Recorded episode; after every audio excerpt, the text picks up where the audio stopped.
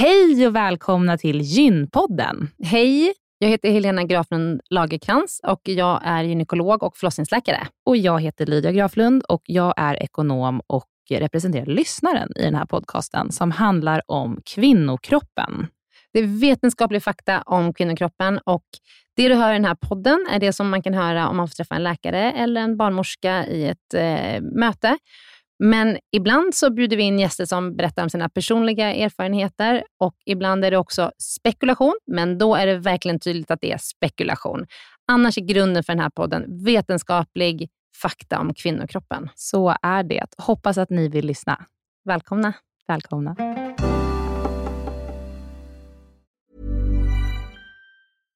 One size fits all seemed like a good idea for clothes. Nice dress. Uh, it's a it's a t-shirt. Until you tried it on. Same goes for your healthcare.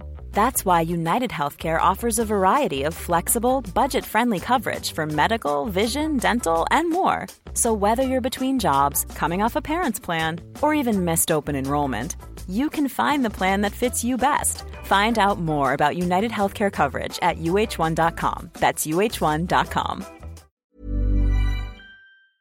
Den här veckans avsnitt av Gynpodden är sponsrad av Ester Care. Och Helena, det är ju det bolaget, vårdbolaget, som du och jag har varit med och startat, där vi erbjuder digitala vårdmöten med specialister inom kvinnovård. Precis. Och vi vet att det är väldigt mycket vårdpersonal som lyssnar på Gynpodden, vilket vi är jätteglada för. Och vi behöver alltid fler gynekologer till STKR. Så därför vill vi nu göra en shout-out till alla er som lyssnar där ute som vill vara med och förändra svensk kvinnovård. Vi söker specialister inom gynekologi, men också ST-läkare som har kommit en bit in i sin ST och som vill arbeta digitalt eh, med handledning på, hos oss på STKR. Mm. Och precis som det är för våra patienter som kan söka vård hos oss, det vill säga att de kan bo vart som helst i landet eftersom vi är digitala. Om man laddar ner appen och så bokar man ett vårdmöte, så kan ju även läkaren bo vart som helst i landet eller flytta under tiden man jobbar hos oss. Det är ju väldigt, väldigt flexibelt eftersom eh, man jobbar hemifrån. Och Jag tänker att det måste ju också vara helt underbart att som läkare kunna arbeta hemifrån och planera sin egen tid några dagar i veckan. Ja, verkligen. Och samtidigt vara med och förändra kvinnovården med kollegor som är otroligt drivna och engagerade. Det är jätteroligt att jobba på SDKR. Och jag tycker att det här är en häftig grej som vi gör just nu, att vi erbjuder gyn, äh, gynvård i hela landet. Och vilka är de vanligaste patientmötena du tar, Helena? Ja, men det är ju klimakteriet, eh, PMS, eh, mensbesvär. Och det är ju såklart Eh, ärenden och eh, diagnoser som går att hantera digitalt. Men vi remitterar också vidare när det behövs mm. Eh, och tar labbprover när det behövs mm. och så vidare. Mm. Så gå in på sdcare.com, klicka på jobba hos oss i menyn för att läsa mer och skicka in en ansökan. Tack så mycket. Tack och välkomna. Jag tror att många känner som jag just nu en stor sorg för vad som händer i Ukraina Eh, att man känner att man vill på något sätt kunna hjälpa till, men kanske inte vet exakt hur. Ett tips från oss på Gynpodden är att bidra till flyktingarna som lämnar Ukraina just nu, vilket man kan göra via UNHCR, som är FNs flyktingorgan. Eh, krisen drabbar både barn och familjer och liv och säkerhet är i fara och UNHCR är på plats. Så man kan bidra med eh, olika typer av summor som, som kommer att hjälpa människorna som är på flykt just nu.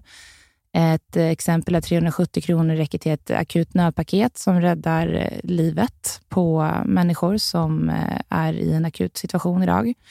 Och eh, om man bidrar till UNHCR så eh, dubblas din gåva av Akelius Foundation. Så gå in på unhcr.se eh, och eh, bidra helt enkelt. Tack. Hej och välkomna till Gynpodden. Jag heter Helena Graflund Lagerkrans. Och jag heter Lydia Graflund och det här är en podd om kvinnohälsa. Precis. Och eh, du och jag Lydia, vi har ju en gemensam bakgrund och det är att vi är systrar.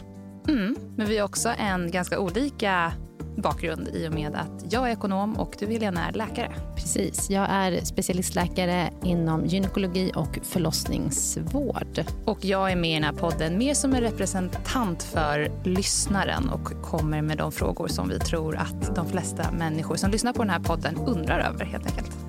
Du är så viktig Lydia. Mm. Eh, det, eh, vi kommer ju vara med i varje avsnitt och sen kommer vi också ha en inbjuden gäst i Precis. varje avsnitt. Ja, Nu tycker jag vi kör igång. nu kör vi.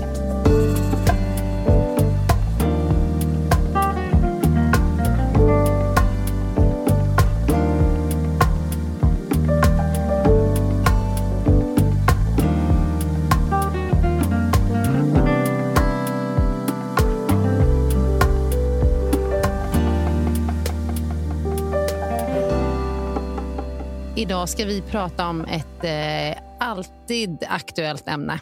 Abort. Mm. Och vi har med oss våran eh, eminenta gäst Helena. Kopp Kallner. Alltså hon heter Helena Kopp Kallner. Precis. Mm. Tack snälla. Men Och she goes denna- by her first name nu. Ja. Och med. Helena, du och jag är kollegor och du är docent och överläkare på kvinnokliniken på Danderyds sjukhus. Stämmer bra. Mm. Och eh, du forskar mycket på bland annat då, eh, preventivmedel och eh, familjeplanering. Men du vet också väldigt mycket om abort och du har forskat mycket om det också. Ja, de hänger ihop lite. De hänger Mm. ihop. Ja, det Mm. kan man ju säga. Precis. Och eh, ja, men Jag tycker vi kör igång direkt. Mm. Ska vi börja med hur abortlagstiftningen ser ut i Sverige idag? Ja, i Sverige så är eh, abort en rättighet. Och det är ganska speciellt eh, att det är liksom inte så att man ska beviljas en abort eller någonting sånt. Åtminstone inte fram till vecka 18 plus 0. Eh, utan fram till vecka 18 plus 0 så har kvinnan rätt att kräva att få en abort utförd. Och det ska ske skyndsamt enligt abortlagstiftningen. Exakt vad det innebär är lite oklart. Men det innebär i princip att man får en abort eh, inom några veckor i alla fall. Eh, Och börjar man närma sig vecka 18 plus 0, då kan man få den på dagen. Alltså Mm. Kommer man vecka 17 plus 6 eh, och vill göra en abort, då ska man få göra den samma dag, för det har man rätt till. Mm. Mm. Det är jätteviktigt att komma ihåg. 18 plus 0 också faktiskt. Mm. Då har man rätt att få aborten utförd. Eh, och efter då vecka 18 plus 0, det vill säga när kvinnan går in i vecka 18 plus 1, eh, då får kvinnan ansöka om att göra abort. Och Det gör kvinnan själv, så det är inte läkaren eller barnmorskan eller någon annan som ansöker, utan det är kvinnan som ansöker. Och eh, Då fyller man i en blankett. Och till den blanketten ska det bifogas en kuratorsutredning där man ska gå igenom liksom kvinnans förutsättningar då för att eh, ja, eh, inte klara av en graviditet helt enkelt, eller konsekvenserna för henne om hon skulle tvingas gå igenom en graviditet. Och sedan också ett eh, läkarintyg som ska vara undertecknat av en specialist i obstetrik och gynekologi, som specialistläkare, eh, som ska intyga att eh, fostret inte är viabelt, det vill säga att fostret inte kan leva utanför livmodern. Mhm. Och eh, tillsammans då så skickar man in det här eh, Eh, till Socialstyrelsens rättsliga råd. Och de sammanträder och antingen beviljar eller avslår önskan. Eh, och är det då ett friskt foster, så att det, inte, det finns inga missbildningar, inga avvikelser eller någonting sånt, utan en helt normal graviditet med ett friskt foster, då är praxis idag att kvinnor kan få tillåtelse att göra aborten till vecka 21 plus 6. Eh, och därefter anser man att fostret är livsdugligt. Mm. Samma gräns råder naturligtvis inte för sjuka foster. De har ju sämre förutsättningar att, att kunna vara livsdugliga. Så att har man liksom en fosteravvikelse som till exempel en eh, hjärtmissbildning eller njurmissbildningar eller eh, lungmissbildningar till exempel, då är ju förutsättningen för att fostret ska klara sig betydligt sämre och då kan man alltså eh, kryssa i att fostret inte är livsdugligt även efter vecka 21 plus 6. Vad är det som, som påverkar eh, om du får tillstånd då att göra abort efter när du inte längre får göra det, eh, fram till då vecka 26 när du säger att man ändå att det kan bli beviljat om inte barnet Ja, det är ju sjukt. väldigt mycket eh, vad 21 kvinnan plus då 6 an... menar du? Eller? Ja, Ja, 21, ja, Ja. förlåt. 21 plus 6. 21 plus 6. Ja. eh, det är ju väldigt mycket kvinnans eh, eh, skäl som hon anför. Ja. Eh, Vet du vad de vanligaste är då i de tillfällena? Ja, men det är ju ofta att till exempel att man är ung och att man vill studera och man, har liksom, man skulle bli ensamstående, det skulle förstöra ens liv och ens livsplaner och så vidare. De skäl som inte godtas är till exempel ekonomiska skäl, att man tycker att vi har inte råd med ett tillbarn, där man tycker då att i Sverige så har vi ändå förutsättningar med olika typer av bidrag. Mm. Ehm, så att eh, de skälen brukar man inte godkänna på. Men eh, det kan vara till exempel att man, att man mår dåligt psykiskt.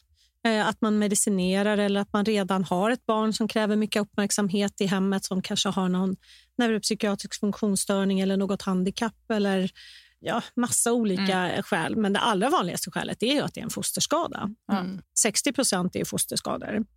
Och Det kan ju vara allt ifrån mindre allvarliga fosterskador till väldigt allvarliga fosterskador. Då. Men när 40 procent man... är av sociala skäl. Ja, och när gör mm. man de här testen där man upptäcker om det har en fosterskada eller inte? Man gör ett kubbtest vid vecka ja, det är ju tidigt i graviditeten, ja. 10 till 14 ungefär. Mm. Och är det något mer eh, test som man gör under den här tiden där man kan upptäcka det här som ligger liksom i det här spannet? Ja, det, nu finns det just här eh, non-invasive prenatal testing, NIPT till exempel, som kan göras ännu tidigare.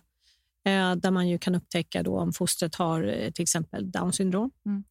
Eh, men sedan är det ju då själva missbildningarna. De tittar man ju på i rutinultraljudet som görs någon gång, ofta mellan vecka 18 och 20. Mm, okay. När man till exempel tittar på hjärtat och tittar på bukväggen, tittar på hjärnan, tittar på njurarna och så vidare. Va?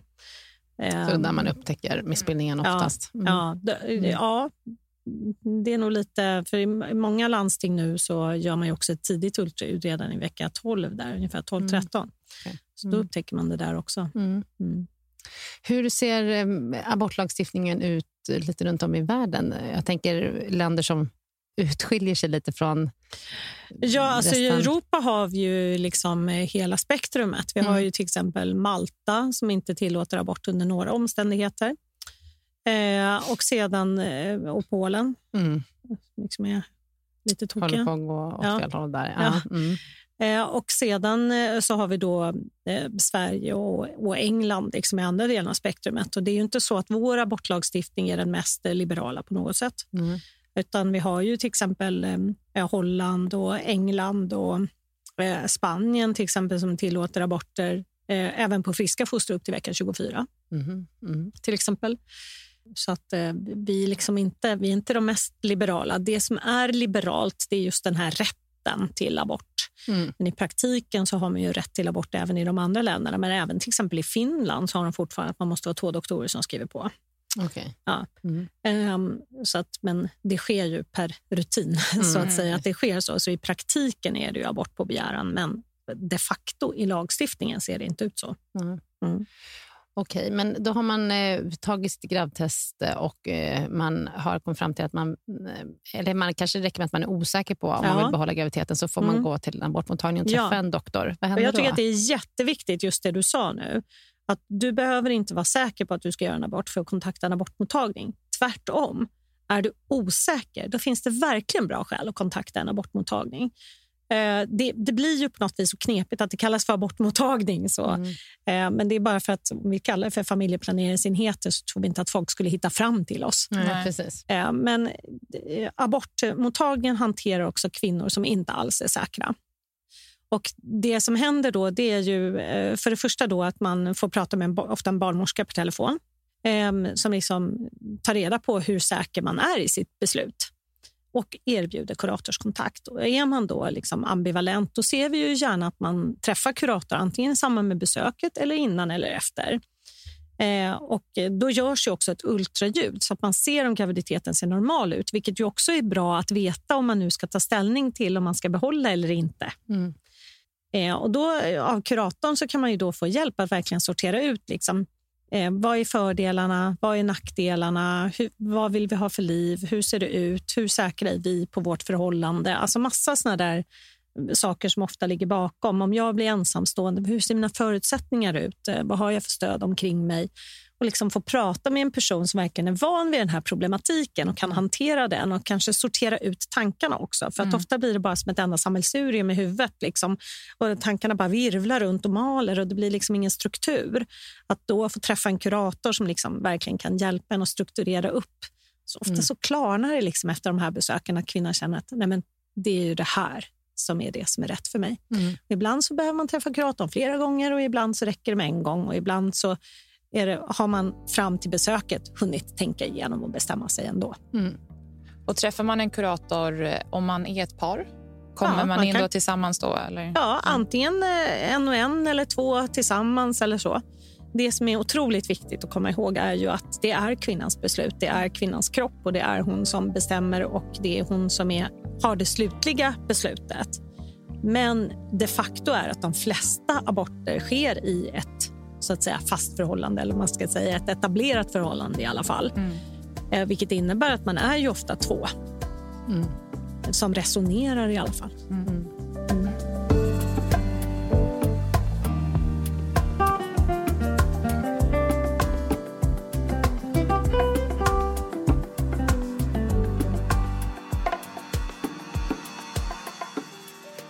Hur gör man en abort? Ja, rent principiellt ska man säga att det finns två olika metoder. Eh, och eh, den ena metoden är väldigt gammal. Den har vi hållit på med sedan liksom, eh, mitten på 1900-talet.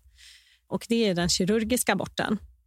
Och Den andra metoden är medicinsk abort. och Den kom först i slutet på 80-talet, 1988. Mm ja, åtminstone den metoden vi har idag. Mm. Innan dess var det lite mer risky business, medicinska aborter. Eh, men den, eh, vi kan börja med den kirurgiska aborten eftersom den är äldst. Eh, den går helt enkelt ut på att man med en sug suger ut det som finns inne i livmodern. Eh, och det ingreppet tar liksom mindre än fem minuter i de allra flesta fall. Och ehm, Eh, för att man ska komma in i, i livmodern med den här sugen så behöver man vidga upp livmodertappen. Och då får man ett läkemedel som heter Misoprostol eller Cytotec eh, som man tar innan. Då. Och Det gör att livmodertappen mjukas upp. Det gör också att livmodern börjar dra ihop sig lite så att det minskar blödningen i samband med den kirurgiska aborten.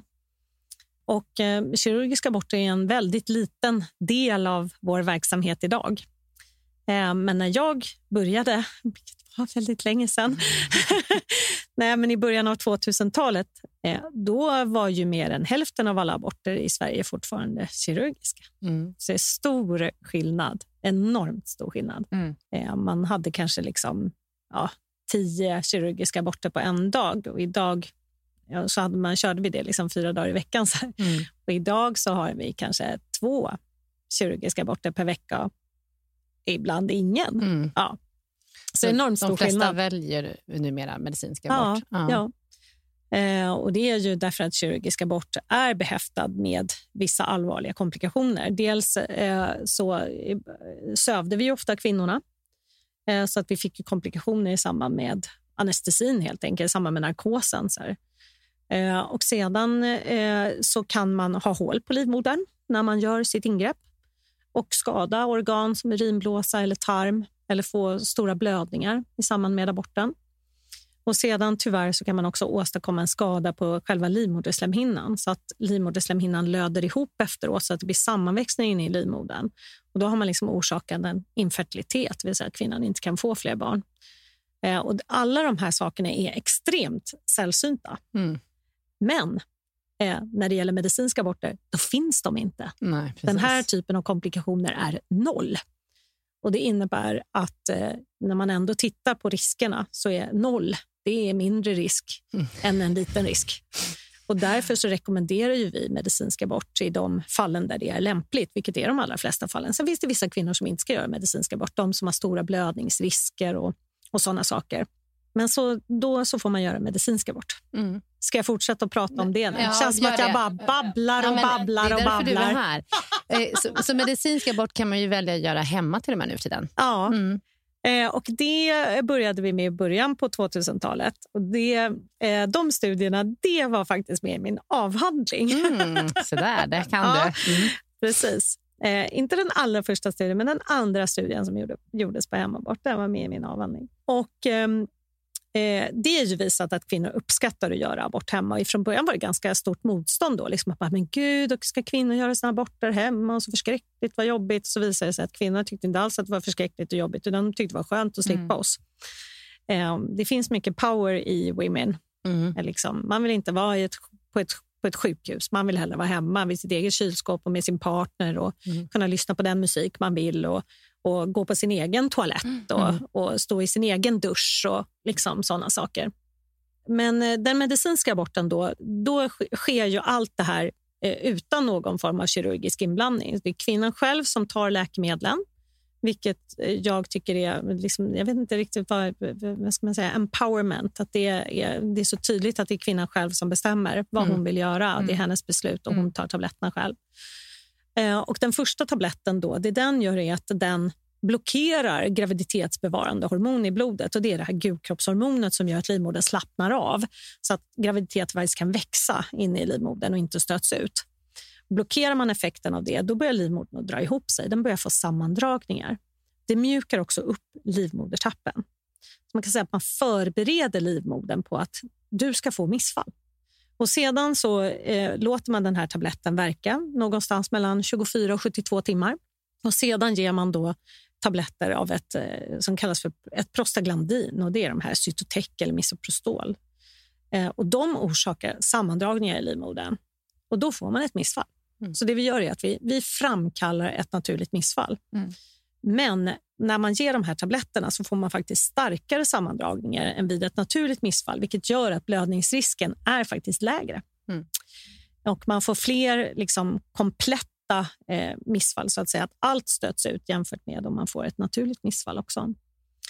Eh, så att eh, det är det som händer och det är ju olika jobbigt beroende på hur, graviditet, hur stor graviditeten är om man har fött barn eller inte. Vi vet att kvinnor som inte har fött barn de har mera ont. Eh, de kvinnor som har fött barn de har mindre ont. Processen tar lite olika lång tid beroende på hur långt gången man är. Men är det liksom en, en tidig graviditet så att man till exempel kan göra en hemabort, då har de flesta aborterat när det har gått sex timmar. Mm, mm. Och Hur länge kan man få vara hemma och göra sin abort? Hur långt in i graviditeten? Nu är ju det nationella PM skrivet så att det är fram till vecka 10 plus 0. Okay. Mm. Mm. Eh, och Det är viktigt att man då får information om vad man kan förvänta sig som kommer ut. Det är enormt stor skillnad. Alltså, eh, foster växer snabbt kan man säga. Mm. Så det är väldigt viktigt att kvinnan får information om hur stort fostret är vid olika fosterveckor och om man tittar, vad kan man förvänta sig att se och så vidare. Mm. Efter vecka 10 plus 0 då får man då göra det på sjukhus. Mm. Och Då görs det ofta som att man är dagpatient. Man kommer på morgonen och så går man hem på kvällen. Eh, och är det efter vecka 12 Ehm, då är man faktiskt ofta inneliggande under aborten. Så man räknar med att kvinnan kan behöva stanna över natt, men de allra flesta går också hem samma dag. Mm. Påverkar den här typen av eh, abort eh, din fertilitet? Nej. Nej. Alltså det, det, säger vi egentligen om de kirurgiska aborterna också, att det påverkar inte fertiliteten. För att risken är så pass liten att det, den är inte värd att tala om, mm. men den finns där. Mm. Eh, men en medicinsk abort, när du inte gör någonting annat än att ge tabletter, det kan inte påverka din fertilitet. Hur skulle det gå till? Det som kan påverka det är om man får en infektion efteråt, men inte aborten i sig. Nej. Eh, och Det är otroligt ovanligt med infektioner efter aborter. Eh, men de finns. Det är mm. viktigt att man liksom också vet vad man kan förvänta sig efter en abort, till exempel efter en tidig abort. Man kan blöda någonstans mellan en och tre veckor, säger vi. Det ska bli mindre och mindre för varje dag. Eh, du ska få mindre och mindre ont i magen för varje dag. Du ska inte få feber. liksom. mm. att, att kvinnorna vet vilka symptom eh, de ska söka och söker de då tidigt och får behandling för sin infektion, då finns det ingen risk för att det här skulle påverka din framtida fertilitet.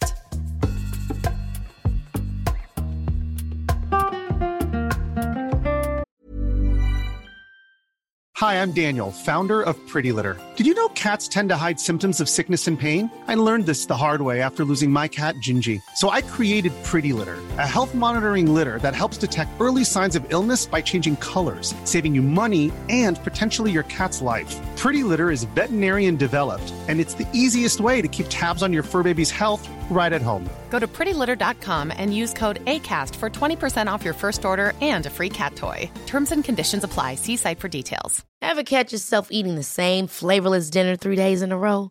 Dreaming of something better? Well, HelloFresh is your guilt free dream come true, baby. It's me, Gigi Palmer.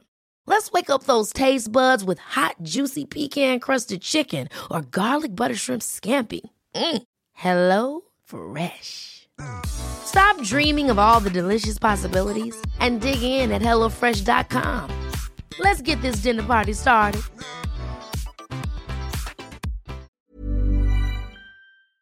Veckans avsnitt av Gynpodden är sponsrat av mittpreventivmedel.se som är en informationssida från Bayer. Mm.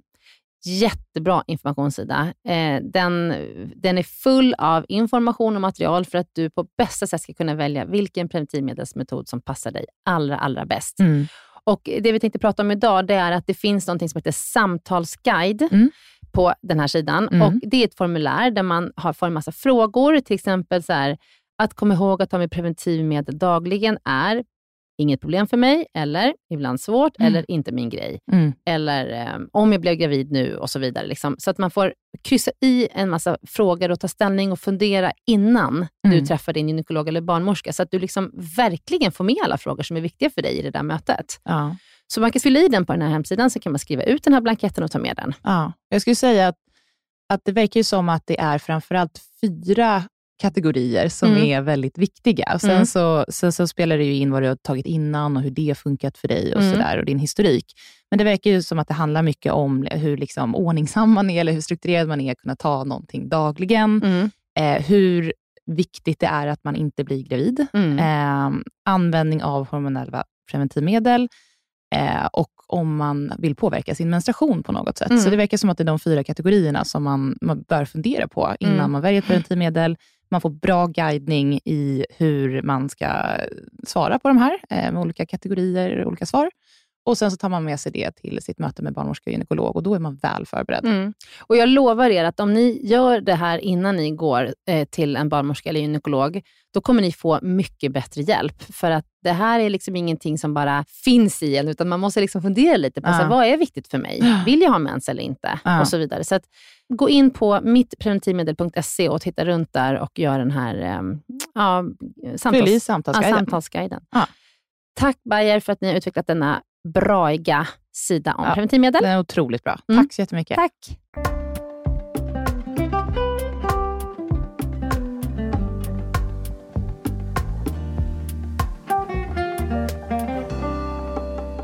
Vad har man för vanlig eh, psykologisk påverkan vid en, en abort?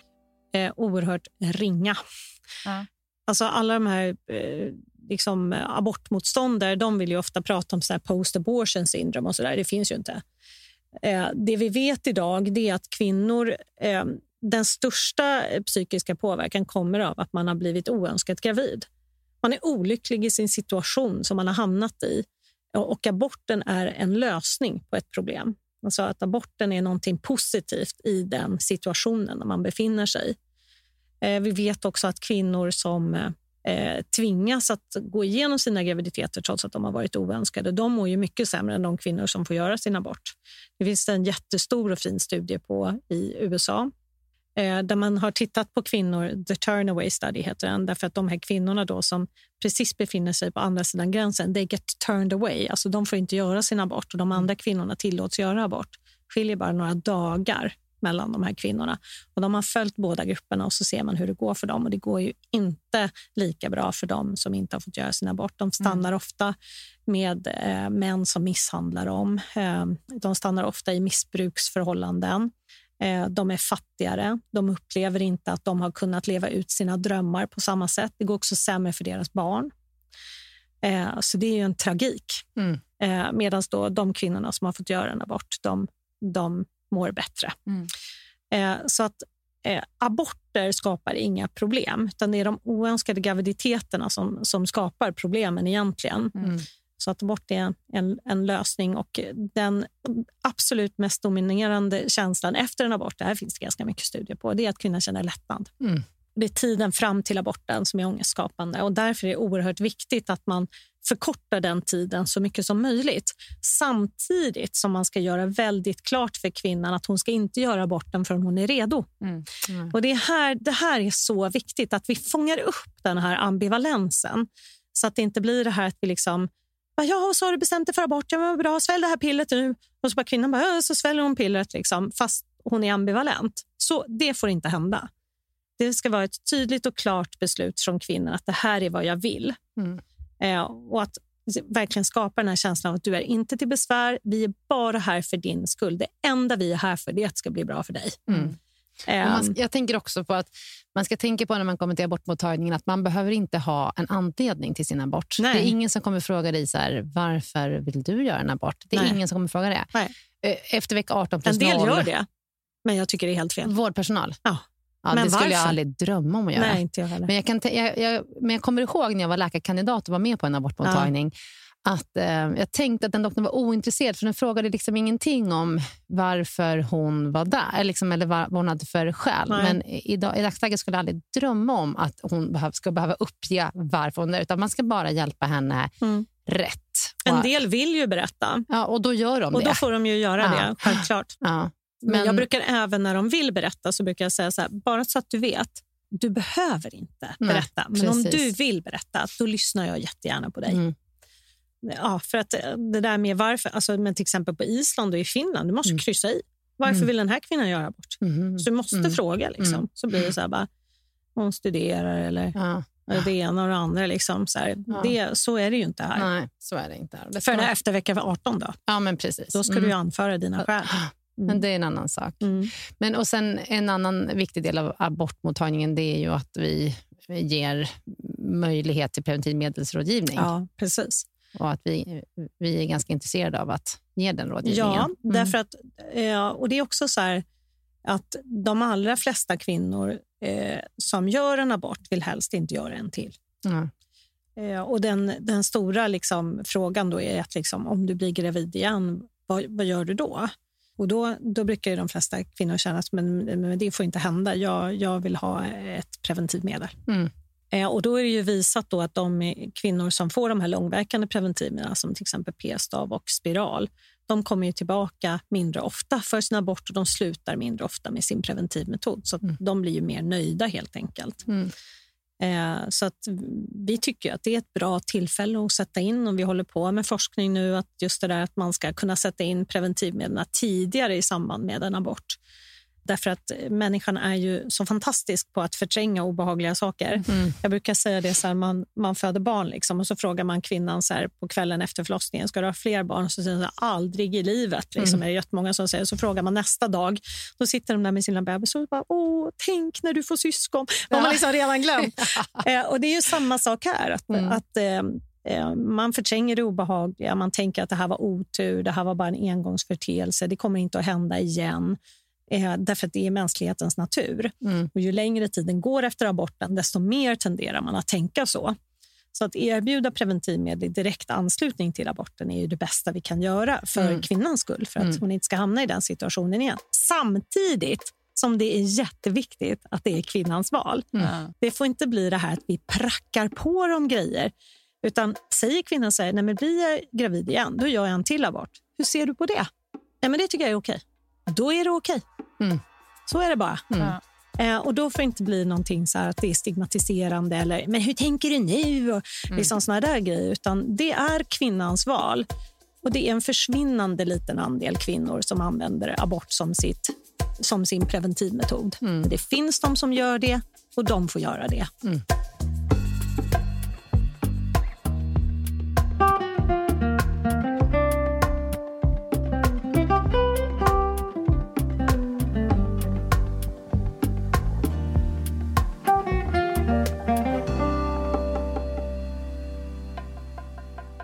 Men abortfrågan är ju ständigt aktuell Ja. i hela världen. Och i många, ja, och I Mm. många länder så försöker man inskränka aborträtten. Ja. Varför är det så, tror du?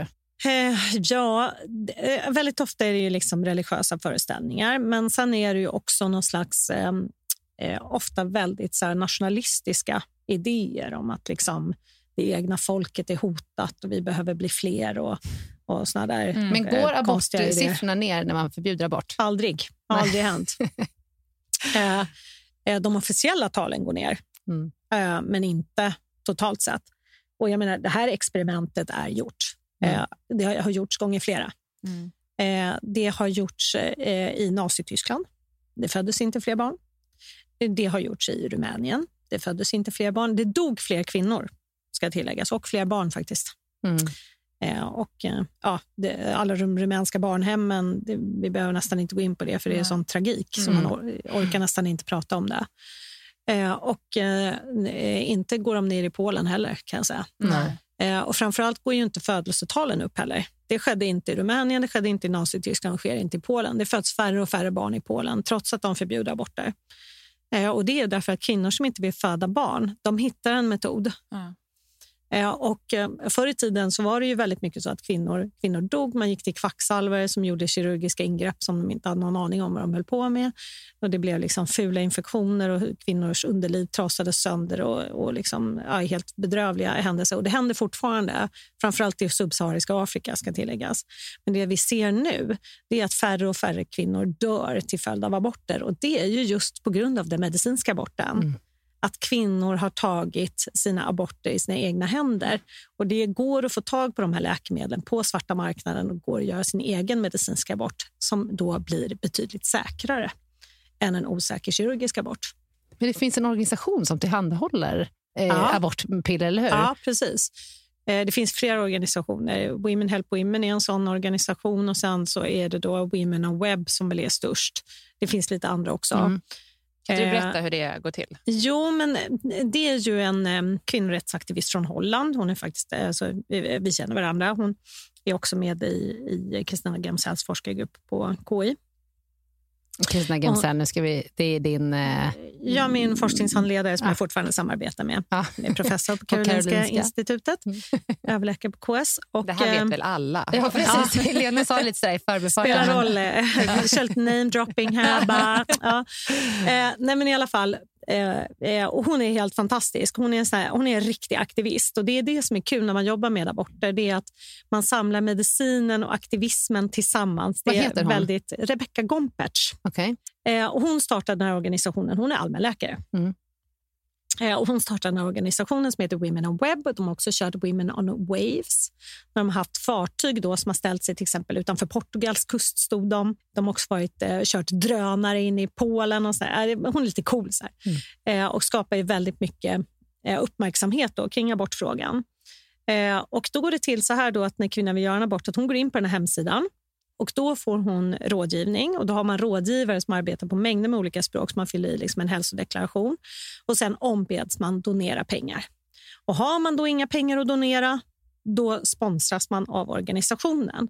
Och Det är också så att många kvinnor då som har pengar att donera, de donerar mer än för sin egen abort och bekostar då andra kvinnors eh, aborter. Mm. Och Då får man helt enkelt pillerna tillskickat till sig. Mm. Eh, och då är det så att i, i, i Sverige då så ger vi de här cytoteken, misoprostolen, de här sista tabletterna som orsakar de här sammandragningarna i livmodern, de ger ju vi via slidan. Och det är därför att då får man minst biverkningar. Men den här organisationen uppmanar kvinnorna eh, att lägga tabletterna under tungan. Då får man i och för sig mera biverkningar, man får mera så här, lite feber, får man, man får skakningar, man kan få diarréer, illamående, kräkningar till och med. Men det är lika effektivt och fördelen är att du sedan sköljer ur munnen och då kan ingen se att du har framkallat det missfallet själv. Eh, medan stoppar man dem i slidan så är det svårare att skölja ur och man kan mm. se rester när man sen går och uppsöker en gynekolog ifall man drabbas av komplikationer. Eh, det fungerar ju väldigt bra då. Så att de skickar ju piller över hela världen. Liksom. Malta, liksom Saudiarabien, alla såna länder där liksom abort är förbjudet. Mm.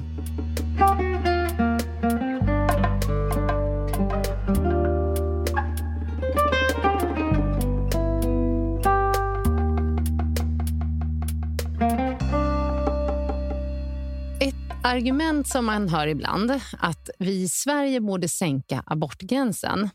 Eh, nu har vi 21 plus 6, det är ju liksom den bortre gränsen på ett, om man säger ett friskt foster. Mm. Eh, och att den, den gränsen sattes väldigt länge sedan. Eller ganska länge sedan i alla fall. Ja, just 21 eh, plus 6. Man sänkte ju från 22 plus 0 till 21 plus 6 för bara några år sedan. Ja, vilket år då? Åh gud, kan det vara? Tio år sedan? Eller? Ja, någonstans mellan tio och fem år sedan. Ska ja, säga. Okay. Så man sänkte mm. med en dag? Ja. Mm. Varför då? Viktigt steg. Ja.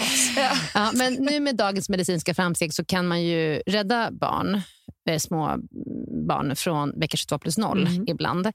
Eh, borde abortgränsen justeras i förhållande till det här? Det är ju som en del eh, argumenterar för att man ska sänka abortgränsen i Sverige. Mm. Vad brukar du svara på det? Jag brukar svara så här att om man ser till kvinnan eh, så spelar det ingen roll egentligen jag tycker man måste kunna hålla två saker i huvudet samtidigt. Jag som läkare jag har inget bekymmer så att säga att gå in i ett rum och göra allt för att den här kvinnan ska få fortsätta vara gravid.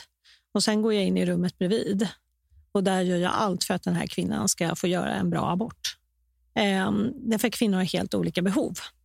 om man ska se till vad som är det bästa för kvinnan eh, och för graviditeten eller det barn som föds sen, och om man ska se liksom till samhället i stort, då ska man göra som kvinnan vill. Mm. Det är då det blir bra. Då blir det bra för alla inblandade. Jag vet inte vad vi har att tjäna på liksom att, att tvinga massa kvinnor till att föda barn. Och Jag tycker också att de här då som liksom pratar om eh, fostret och fostret och fostret, de, eller barnet då, som de ju ofta gillar att kalla det för, de glömmer ju helt enkelt att graviditeter innebär enorma risker för kvinnor. Det är risker som kvinnor är beredda att ta för att få ett barn.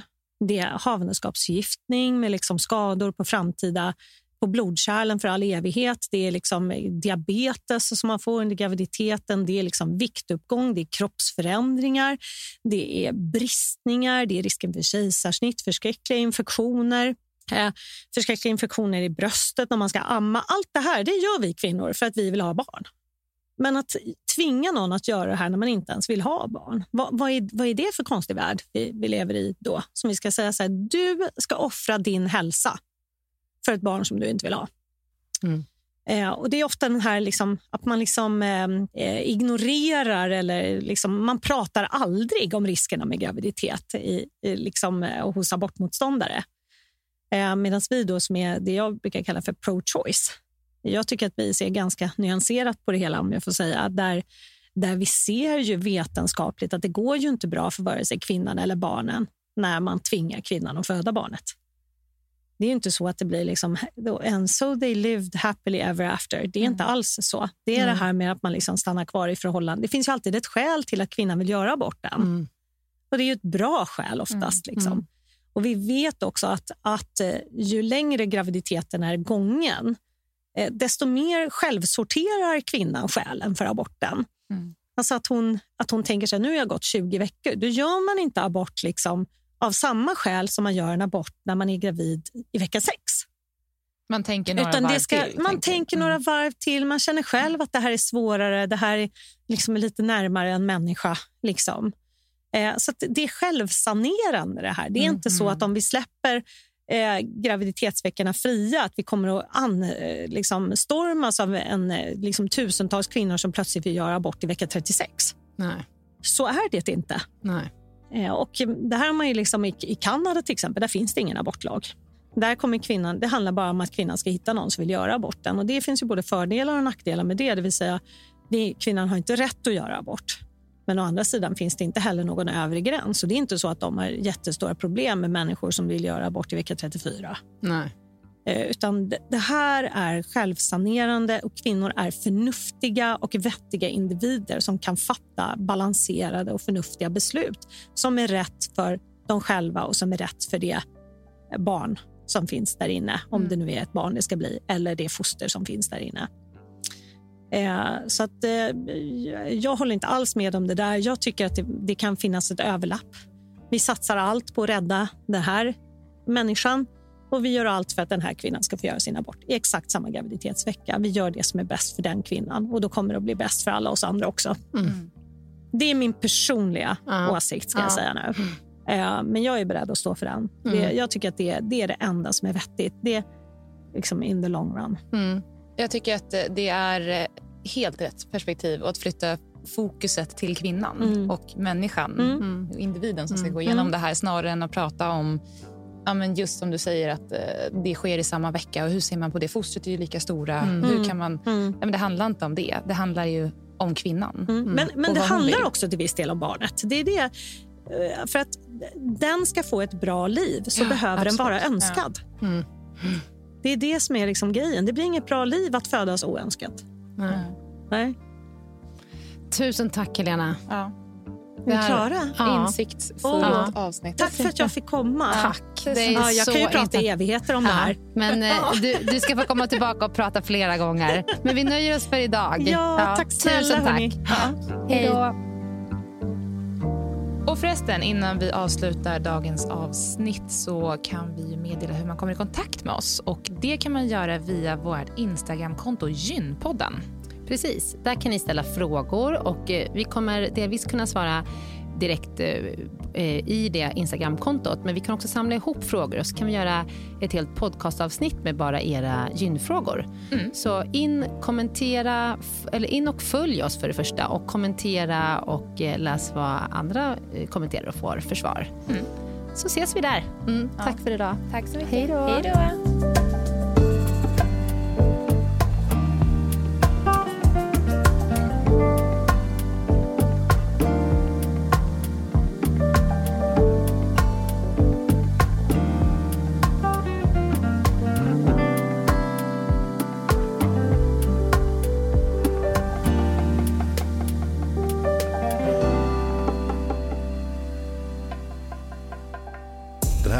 Podcasten är producerad av Perfect Day Media.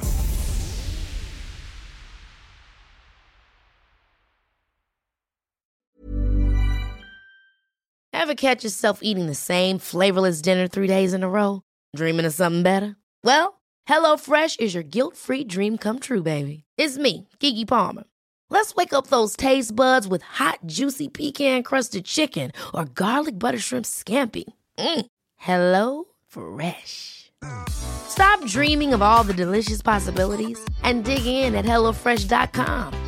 Let's get this dinner party started.